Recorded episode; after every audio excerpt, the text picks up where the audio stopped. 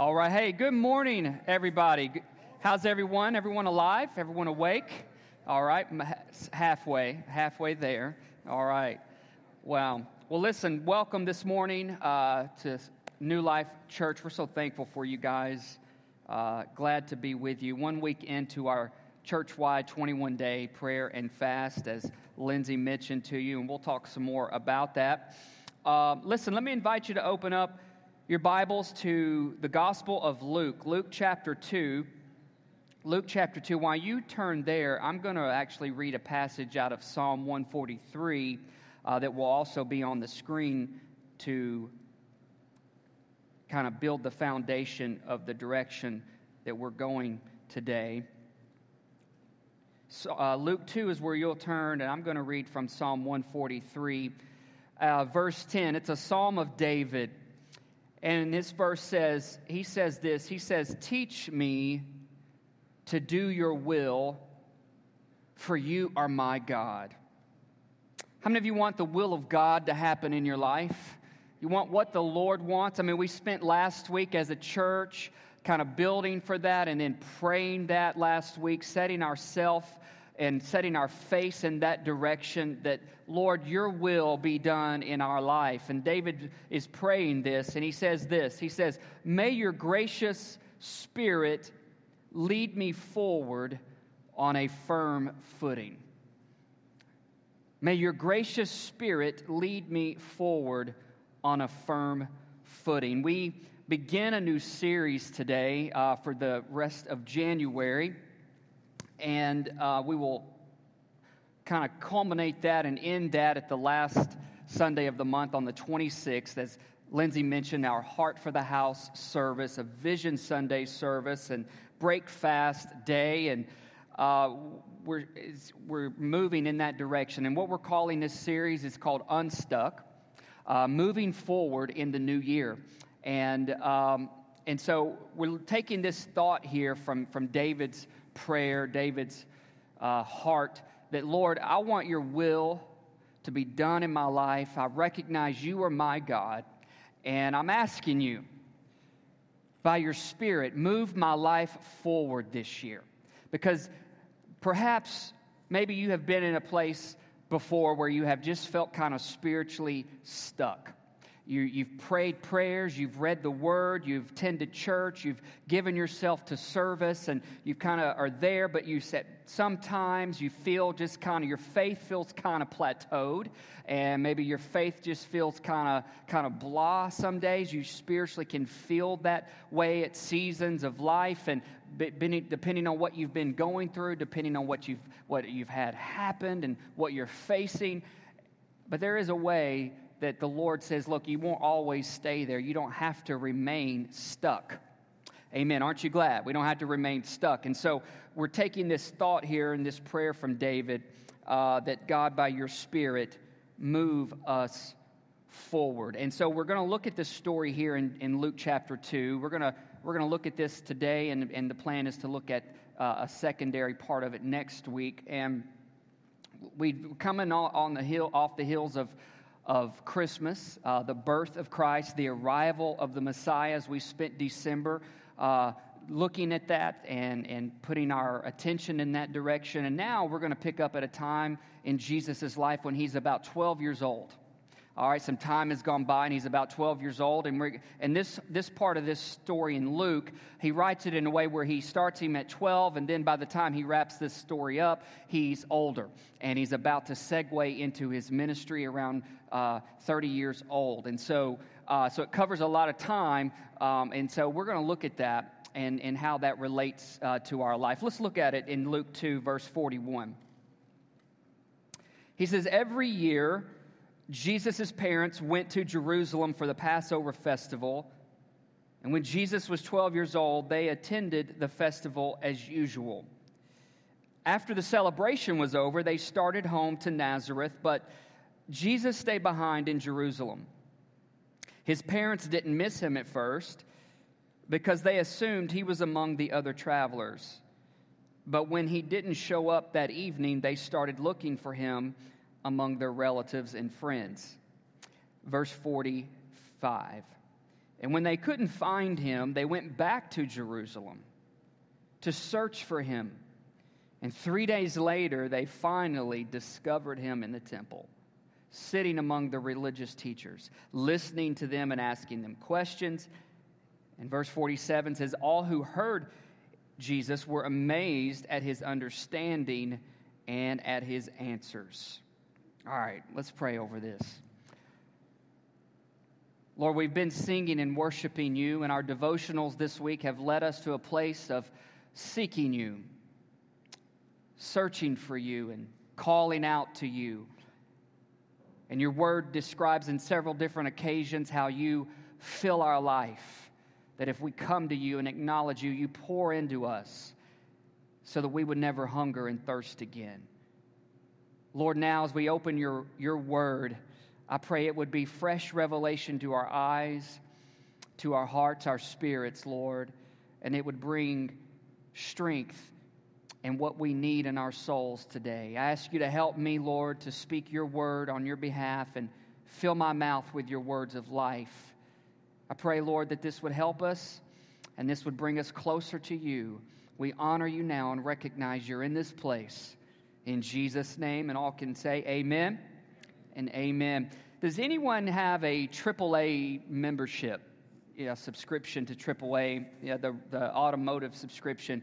I have one of those. I've had to use that a few times. You know, they're handy if you're out traveling or what have you, from helping to change a tire, if you're uh, needing a jump start on your battery, needing if you get locked out of your vehicle and need some extra fuel, a tow, or whatever it may be. Lots of different uh, benefits that they that they provide. And uh, basically i guess you could sum that up and say that aaa kind of helps you when you're stuck to get unstuck so that you can get to where you need to be.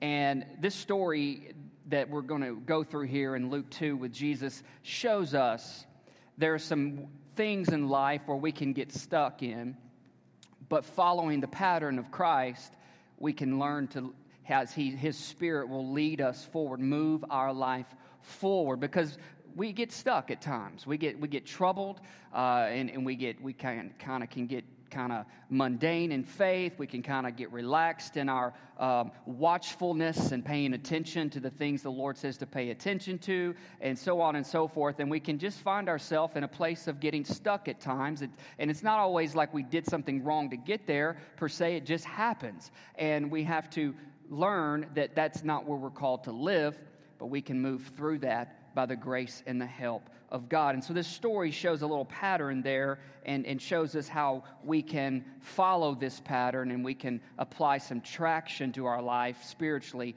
And where we were once stuck, we can get unstuck and we can move forward in faith. And so I've titled today's message Triple A because that's what AAA does. It helps you get out of the place you're at where you're stuck and helps you get to where you need to be.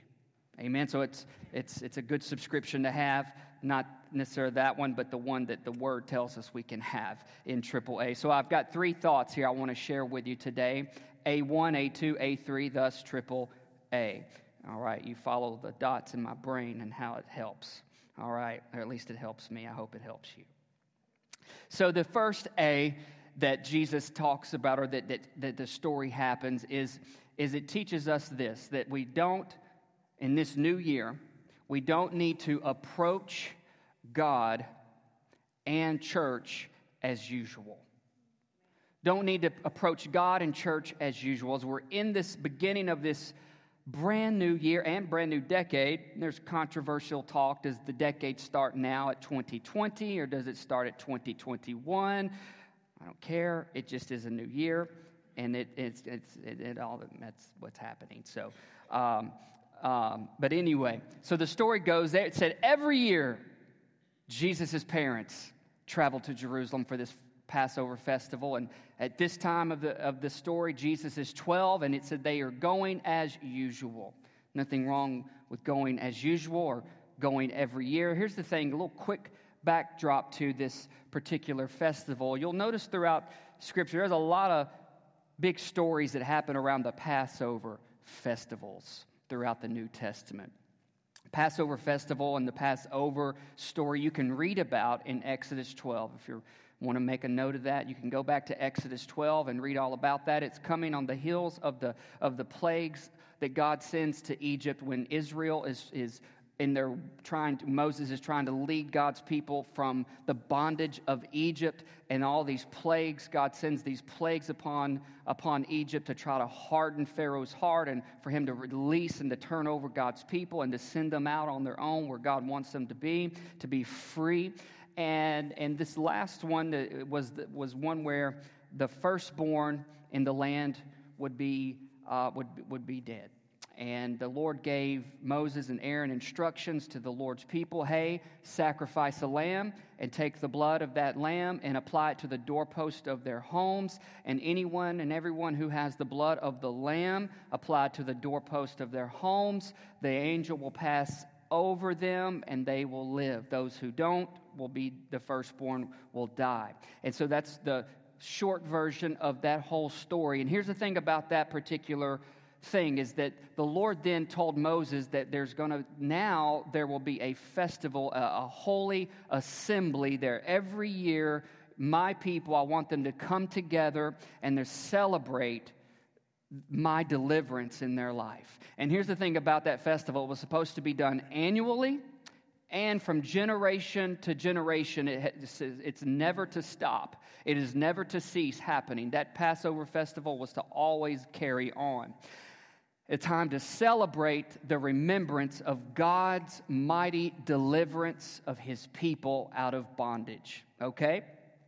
And so it was to be done every year, and that's all that was happening here. They were doing this as they were told, as usual, year after year after year. Here's the thing sometimes the more routine and the more frequent things happen, sometimes the freshness of that kind of loses its power.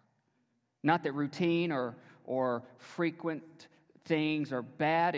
That, that, we all have patterns like that. It's just sometimes, because the more we repeat something, sometimes the less newness it has, the less appeal it has, the less impact and influence it has on us. You know, our relationship with the Lord and with the church can kind of get that way sometimes because it's something that it's a relationship and we're supposed to talk and pray and seek the Lord, be together as the body of Christ. But sometimes there's just days where we just don't really, let's just be honest, we just don't, there's just not any feeling in it. There's just not a, a big bump in our heart that just says, Man, I just feel God today. There are many days where we just don't feel God. And we sang a song earlier about the waymaker, miracle worker, and the, and the scripture and the exhortation that came with it is that, hey, He is always working whether we know it or not, or realize it or acknowledge it or not. He is always at work in our life. And there are days and sometimes weeks that we go in life where we just don't feel God, right? Where we just don't feel anything special. And sometimes that, that, that happens in our life. It kind of can get stale, it kind of because of familiarity and kind of loses its freshness. Mostly, I think, due to our perceptions. There's a story about a race car driver, Ray Harroun, uh, back in 1911. He comes out of retirement to race in the very first Indianapolis 500. Now, the way they had it set up then was it was set up to where the race car driver would always have a passenger with him.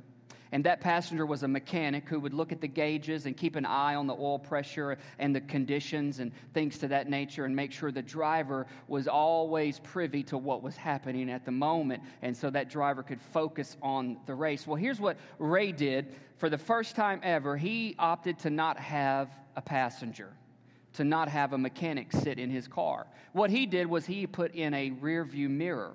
Never been done before. In fact, it stirred up quite a controversy at the beginning of that race, but as they looked over the rules, they realized there's nothing illegal or wrong with that. It, no violation of the rules. So, yeah, you can have that rear view mirror if you want. Well, Ray put that rear view mirror in and raced that race, and he won. He won that race at a whopping speed of 74 miles an hour. That was fast in 1911. It's still fast today, but they go really, really fast in the hundreds now around the track. As you can imagine, that set a precedence for race car driving that they began to implement rearview mirrors in the race cars, and now we all have rearview mirrors in our vehicles over over 100 years now. We've been using rearview mirrors. Why, why is that such a big, big deal? Rearview mirrors, you probably can imagine to talk. You can look at rearview mirror. Obviously, you can see what's behind you.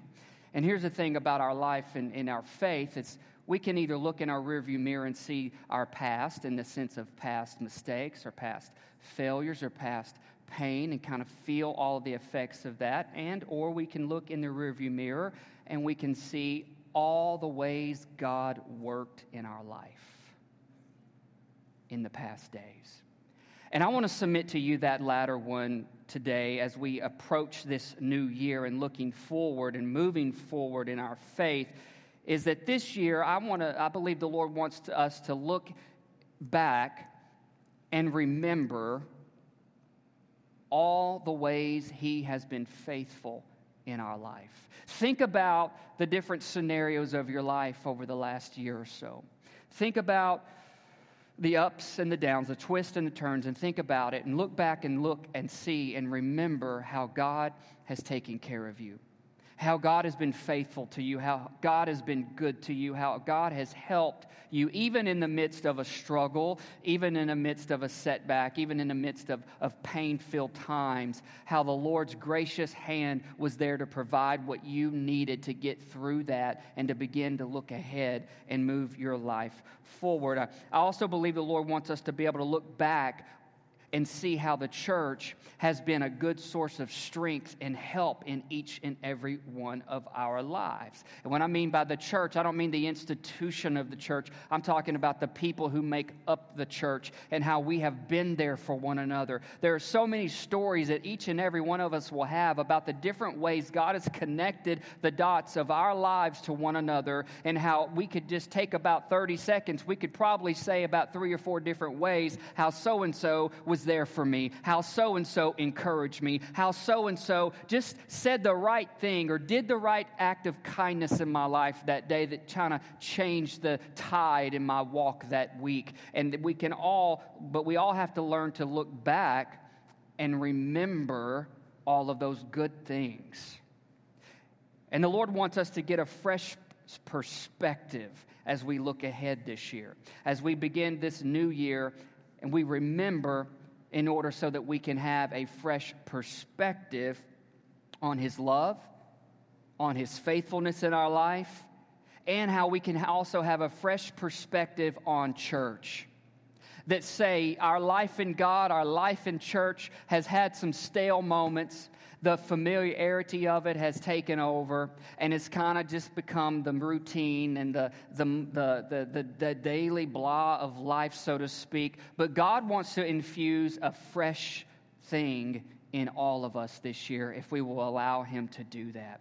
He wants to give us a fresh perspective. But to do that, I think we have to take ownership first and look back and realize and remember all of his love and all of his faithfulness in our life, and how the church has also been a source of strength and encouragement as well. But then he also wants to use your life, wants to use our life to also kind of help bring the shape of, of God's presence and the shape of the presence of the church in other people's lives because he wants others to know what we have. Amen? And so, this usual festival that they attended if we're not careful, we can approach God, we can approach church, we can approach the things of the Lord in a way that is just kind of routine, that doesn't have any real power or any real feel or any real special thing attached to it. Or we can choose. You know what, Lord? I know this is the this is what we do in our life. We, we pray, we read the Bible, we go to church, we serve, we tithe, we give, we do all of these different things. We're supposed to be kind and loving, but sometimes I just don't feel it. But Lord, this year I want you to do something new in me. I don't want to go through the motions just because that's what we do to go through the motions. Lord, I want there to have some feel to it. I want there to have some real love to it. I want there to have some real passion to it in my heart and in my life and in my family this year. And I believe if we approach it that way, in an unusual way, the Lord will honor that prayer and honor that approach. Here's the second A in this whole story is don't assume that Jesus is with you just because you attend church. Don't assume Jesus is with you just because you attend church. Here's kind of what the take on that from this story is Joseph and Mary were headed home. I mean, they had just attended this God festival. As you can imagine, you, you attend this conference, you attend this big thing where the Holy Spirit is big and there's so much going on. Your faith gets filled, your, your vision gets opened, your hope grows, and you just kind of filled with great things. And they were on their way home, but Jesus wasn't with them. He stayed back. He wasn't ready to go home yet. He may have been taking a little chance there at 12 years old, testing his boundaries with mom and dad. But there was something of heavenly pulling that was ha- taking place on him that his folks didn't, didn't quite get just yet, but they would, they would catch on. And Jesus had different plans. You know, here's, here's the thing our plans are not always God's plans, but God's plans are always our plans if we'll let it be that way. If we'll let it be that way. So I'm going to say something that sounds kind of oxymoronic if it, it, it just kind of flow with me through the train of thought with this. This year, don't rely on your attendance to church to be your anchor. Uh, church is vital, church is important, church is very, very biblical throughout. It's the New Testament. What I'm saying is, don't chalk up your relationship with God based on how often you attend church. Meaning, if I go to church, then God will be happy with me. Is God happy that you go to church? Absolutely. It's His house, it's where He is. He invites us to His place to be with Him, to, to connect with Him in, in all of His what He has to offer in His people. But we can, if we're not careful, we can base our faith on the sense of our works and our performance that God's all good with me because I go to church. But what he's after is this make Jesus the anchor of your soul. Make him the anchor of your soul. And here's what happens as that happens, we'll find ourselves in church more for the right reasons more often when Jesus is the anchor of our soul, we'll find ourselves in church more for the right reasons more often. In other words, when Jesus is the anchor of our soul, it opens up so much in our life that when we give ourselves to the normal routine things of God, so to speak, it becomes big things. You know, God so specializes in doing, in, our small things, doing big things with them. So many stories in the New Testament describe that. And one of those being our, our, our faithfulness to be together as the church week after week as often as possible. But when we give our, when we make Jesus the anchor of our soul, then we find ourselves wanting to do Jesus things for the right reasons more often. We'll want to pray because that's what I want to do. I want to pray. I want to connect with Him. I want to I read the Bible not because I have to, because not because it says I should and I check it off my to do list. It, be, it becomes more I want to see what God has to say and what He's speaking and what it, what it means to my life. I want to be in church because I want to connect with God and I want to connect with God's family. You see where I'm going with that? And so we can't just assume that He's with us just because we are at church, but we have to understand He wants all of us. He wants our heart, and when we make Him the anchor, it opens our life up to have all of who He is for the right reasons. And lastly, I know I'm already at the third point. Are you surprised? I'm shocked myself.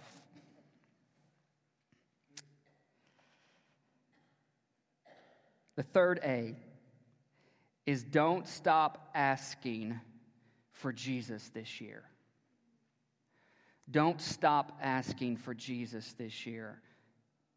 Jesus, later in his life, the Sermon on the Mount, Matthew records this in Matthew 7. Jesus, in praying and teaching us to pray, he says, Hey, when you pray, don't stop asking, don't stop seeking, don't stop knocking.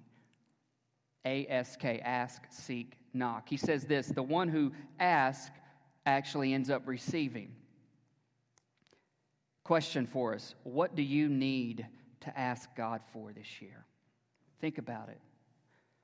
We had a little impromptu meeting in the office this week, and we got to talking about all some of the big resources we would love to have and do in order to accomplish some things. And uh, James said, Why don't we just stop and ask Jesus for it? And we're like, okay, that sounds like the right thing to do. So we stopped and just asked Jesus for those things. But if we don't ask, we won't ever be able to receive. Whatever the size of your ask, don't be afraid to ask it. In your mind, you might think, well, this is so mediocre. This is so pathetically small ask. Or you think, man, this thing is huge. How in the world can God do anything with this big one? Well, if I'm not mistaken, I'm going to preach to me for a second too. It was on the third day after a huge stone was rolled in front of the tomb that God moved the huge stone and brought back to life his son, who is now at the right hand of God, forever making intercession for us, forever interceding for you and I. I think if he can do that, whatever small ask, whatever big ask we have, he just wants us to ask him. Because when we ask, it sets us up to be able to receive. But he doesn't stop there. He says also, the one who seeks will find. Question What are you looking for in life this year that you know God is the one who can make it happen? What are you looking for? What are you seeking?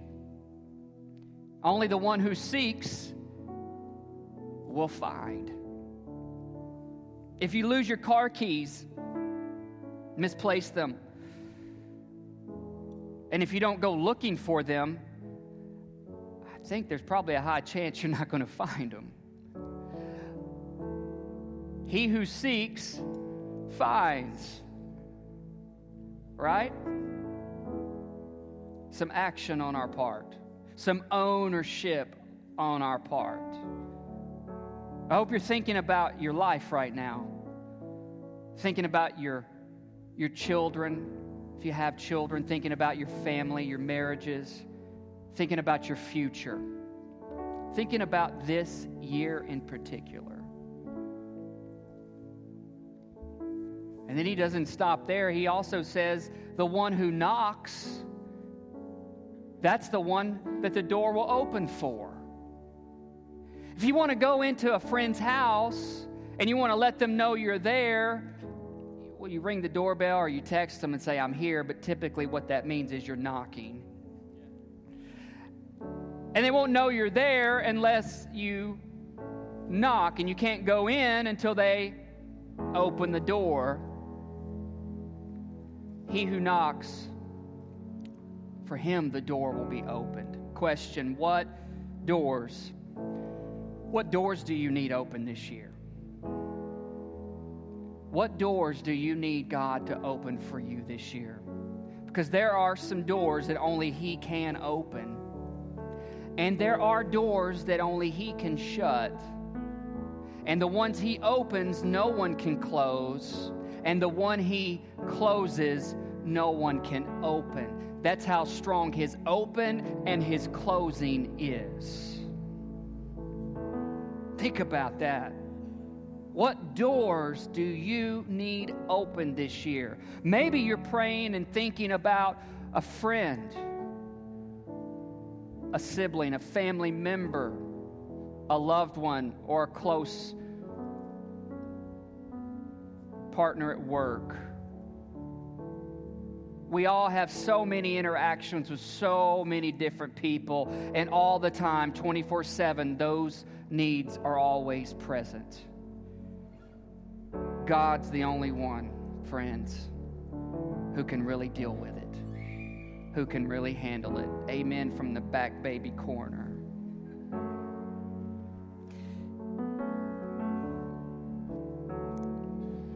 You know, one of the things that I think and that the Lord outlines in His Word that can help create the breeding ground for these types of things to happen for our life and our faith to move forward and to not for things to not just stay the same? Come on who wants some things to change at home? Who wants some things to change in your relationships? Who wants some things to change on the job? Who wants some things to change with your children? Children who want some things to change in your own life? Children who want some things to change with mom and dad? It's okay to raise your hand you won't get in trouble. If you get in trouble tell me. I'll have to talk to your parents. This is church. We got to be real, right? Come on, teenagers have problems too, right? Sometimes we're the source of it. I don't know. That's what I'm learning. I got a 13, you know, pray for me, Preston, pray for me, man. I need all the help I can get.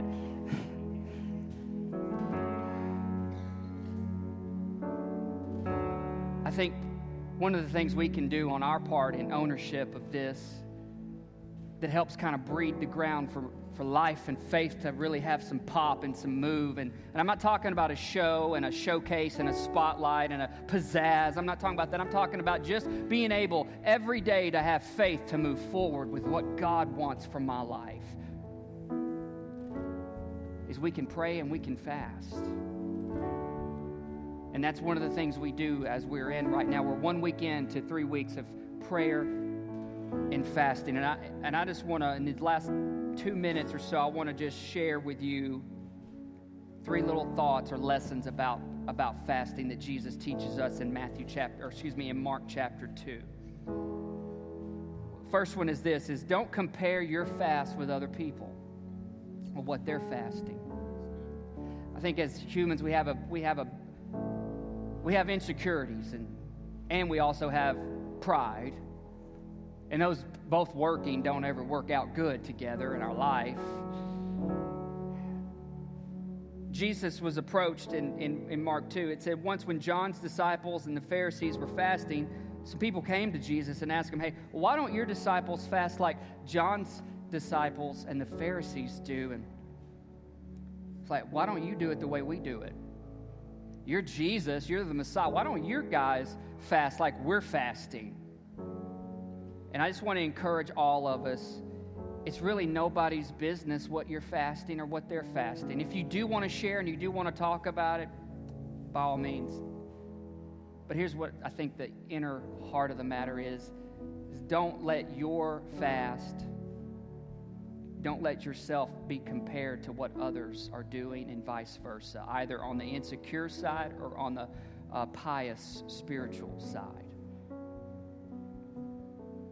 Here's another lesson is this fast for the right reasons. Jesus answered them. He said, Hey, do wedding guests fast while they're celebrating with the groom? Of course not. They can't. The groom is there. But someday the groom will be gone and they will then fast. I think one of the number one reasons of fasting is to just simply get closer to the Lord.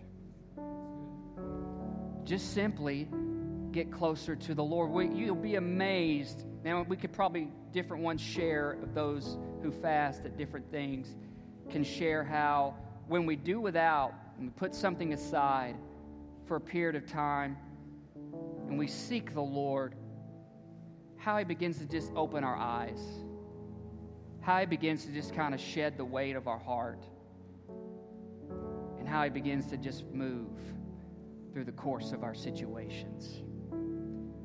Because all we're wanting to do is just get closer to the one who loves us the most. Who wouldn't want to get close to the one who loves us the most? And then the third one is this. He goes on and he answers. He says in verse 21, he says, Besides, who would patch an old cloth with new cloth? The new patch would shrink, it would rip away from the old one, leaving a bigger tear than before. And no one puts new wine into old wineskins, for the wine would burst the wineskins, and the wine and the skins, then they would both be lost. New wine calls for new wineskins. I'll say this third lesson this way expect Jesus to do something new and something fresh in your life this year. Expect Him to do something new and something fresh in your life. And your life, my life, mean everything that encompasses it. From our own personal self to the people that we're responsible for and that we're with, to loved ones, family members, to our jobs, to our education, to our peers.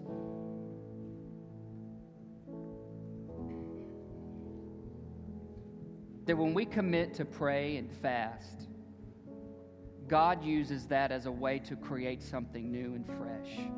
He has a way of removing the staleness and the familiarity of things and begins to give us traction, spiritual traction to move forward, regardless of what's happening.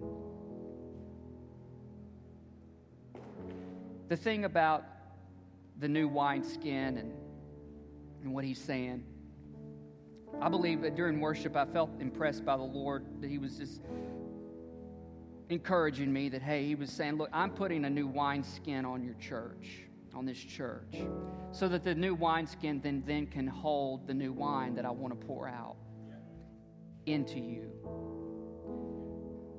He said, if, the old wineskin would burst, and here's the thing it, it Jesus said the wine and the, and the wineskin would be both be lost. And if it burst, then you have to be presently right there where it burst in order to have any effect of it. But if you have a new wineskin and you're able to hold the new wine that he pours in, then you become in a place wherever you go, you have him working.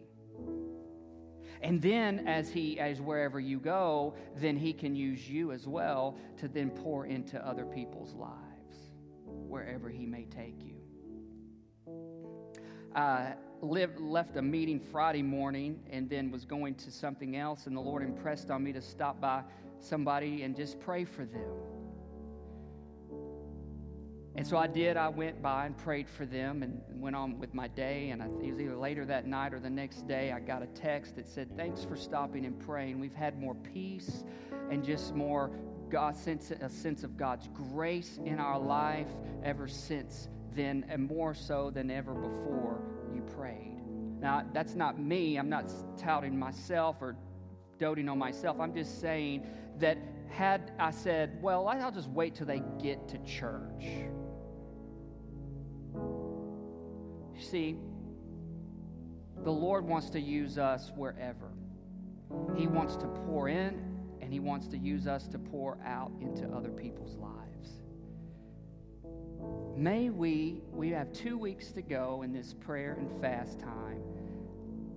If you've started, wonderful. If you haven't, the challenge is there, the call is there. If you felt like you failed this week, start over. There's no real law to this thing. No one's going to send out a warrant for you. Say, you, you, messed your fast up this week. I just want to say this commit to fast something. Obviously, there's all kinds of different fasts you can do in our modern world. But I just want you to, the plain, to keep it plain, keep it simple, fast something. And then connect yourself with the Word of God.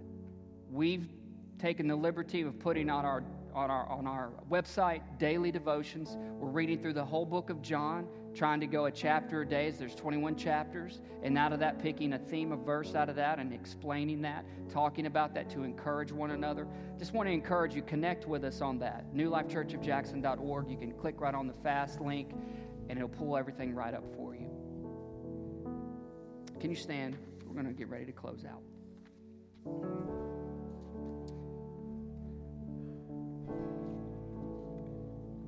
God's always trying to remind us of who He is and what He can do.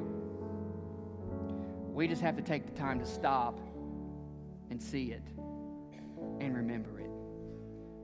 This year, as we move forward, I think we've got to apply the word and we've got to follow the pattern that the Lord says, hey, don't approach me as usual this year. Don't approach me in the same old ways you've always done. Come at me with something and expect me to show up. Expect me to be real in your life. Expe- expect me to show my love for you. Expect me to be big in your life this year. Don't just assume I'm hanging with you, I'm walking with you just because. Let's build this relationship. Let's grow in this together. There's so much more expansion the Lord says, I want to do in your life. There's so much more growth that needs to happen in your life. There's so much more change that needs to happen in your life because of what I have for you and who I am in you. And whatever you do, don't stop asking. Seek me, you'll find. Knock on my door, it's always open. There are things that I can do for you that you can't do. And that's why you need me. Amen.